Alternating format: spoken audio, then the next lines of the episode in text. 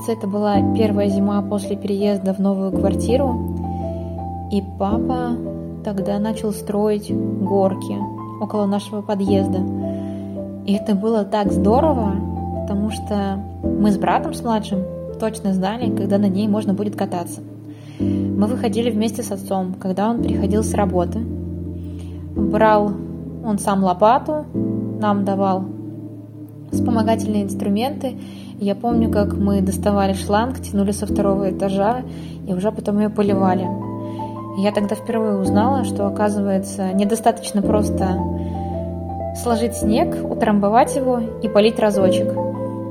Нет, на самом деле это процесс в несколько этапов, и нам так нравилось помогать отцу. Я на тот момент не понимала, почему другие папы не выходят и не помогают, но для меня это, наверное, был какой-то логичный шаг нашего папы. Я помню, как мы помогали ему проделывать ступеньки, потому что изначально их не было. Просто горка для того, чтобы на нее не залазили, пока она еще не готова. И как только мы начинали прорубать эти ступеньки, папа нам помогал садиться, когда они еще не были залиты водой. И мы начинали, как можно сейчас сказать, тест-драйв.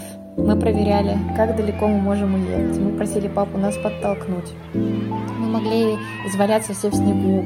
Папа проверял, чтобы у горки было правильное направление, чтобы можно было ее достаточно аккуратно сделать, и никто не повредился. И это было замечательное время. Я помню потом, сколько было ребят, но для нас всегда можно было пройти и сказать, что делал горку наш папа, но при этом мы никогда не пользовались тем, чтобы вне очереди пролезть.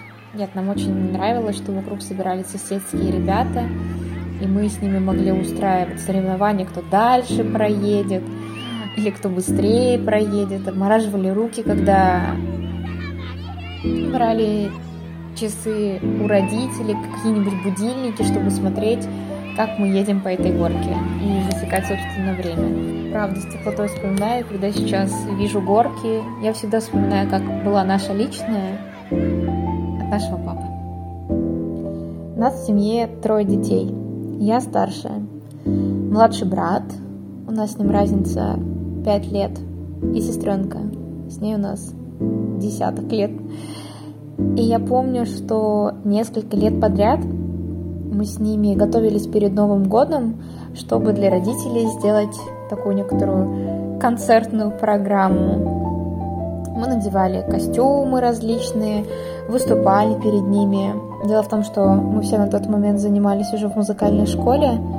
Я могла играть на скрипке, брат на кларнете, а сестренка самое простое могла выдать на фортепиано. Конечно, для них были еще викторины, мы загадывали загадки. Может быть, вспомните, были такие конфеты шоколадные, а внутри у них были загадки. Вот мы их собирали в течение года и потом даже делали выборку, какие пойдут на этот праздник. Мы могли устраивать им соревнования. Мы вырезали, помню, из бумаги следы, чтобы они проходили, и на каждый след надо было либо спеть песню про Новый год, либо рассказать стишок, и таким образом они доходили до подарков. Понятно, что на тот момент у нас было не так много карманных денег, поэтому мы, как правило, делали что-то своими руками, ну и плюс это наша праздничная концертная программа. Мы, конечно, все уже разъехались, взрослые, но это прям отдельное место занимает сердечки. Что такое тепло?